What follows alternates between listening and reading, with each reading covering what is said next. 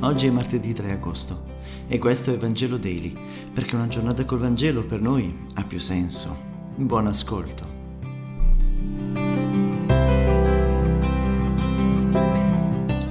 Dal Vangelo secondo Matteo, capitolo 14, versetto 22-36. Dopo che la folla ebbe mangiato, subito Gesù costrinse i discepoli a salire sulla barca e a precederlo sull'altra riva, finché non avesse congedato la folla. La barca, intanto, distava già molte miglia da terra ed era agitata dalle onde, il vento infatti era contrario. Sul finire della notte, egli, Gesù, andò verso di loro camminando sul mare. Vedendolo camminare sul mare, i discepoli furono sconvolti e dissero: «È un fantasma!» e gridarono dalla paura. Ma subito Gesù parlò loro dicendo: «Coraggio, sono io, non abbiate paura». Pietro allora gli rispose: «Signore, se sei tu, comandami di venire verso di te sulle acque». Ed egli disse: «Vieni». Pietro scese dalla barca, si mise a camminare sulle acque e andò verso Gesù, ma vedendo che il vento era forte si impaurì e cominciando ad affondare gridò: «Signore, salvami!» E subito Gesù tese la mano, lo afferrò e gli disse: «Uomo di poca fede, perché hai dubitato?» Parola del Signore.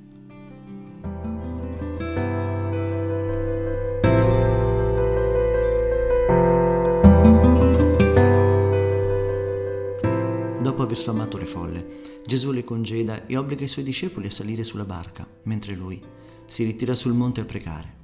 È la prima esperienza di chiesa.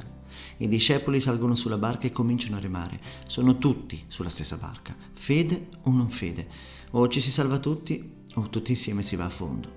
Il vento contrario e la barca agitata dalle onde è parte dell'esperienza della vita.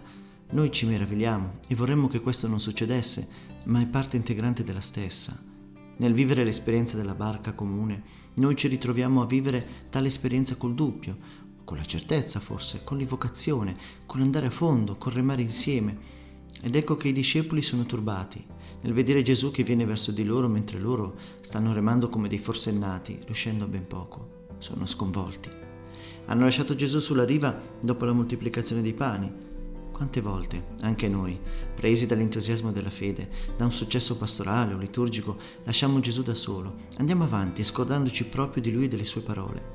Ma la vita ci riporta con i piedi per terra, o dovremmo dire oggi con l'acqua alla gola. E lì sorge il dubbio, ci incontra a metà strada tra la nostra incredulità e la nostra fede, poca o tanta che sia. Il dubbio è un passaggio obbligato per tutti, senza dubbio non vi è fede e neppure maturazione della stessa. Il dubbio si può attorcigliare attorno a se stesso e perdersi in un vortice di pensieri ossessivi che non ci abbandonano mai, oppure il dubbio apre i nostri occhi e ci mostra la nostra realtà come luogo di invocazione. Signore, salvami. Pietro rappresenta ognuno di noi, tutta la Chiesa. Quando volgiamo lo sguardo a Cristo, quando ascoltiamo la sua chiamata, se abbiamo fiducia avanziamo. Ci accorgiamo che quando invece guardiamo il nostro ombelico, le nostre difficoltà, ci impauriamo e affondiamo. Rimane in noi, nel nostro cuore però, sempre quel grido di vita: Signore, salvami.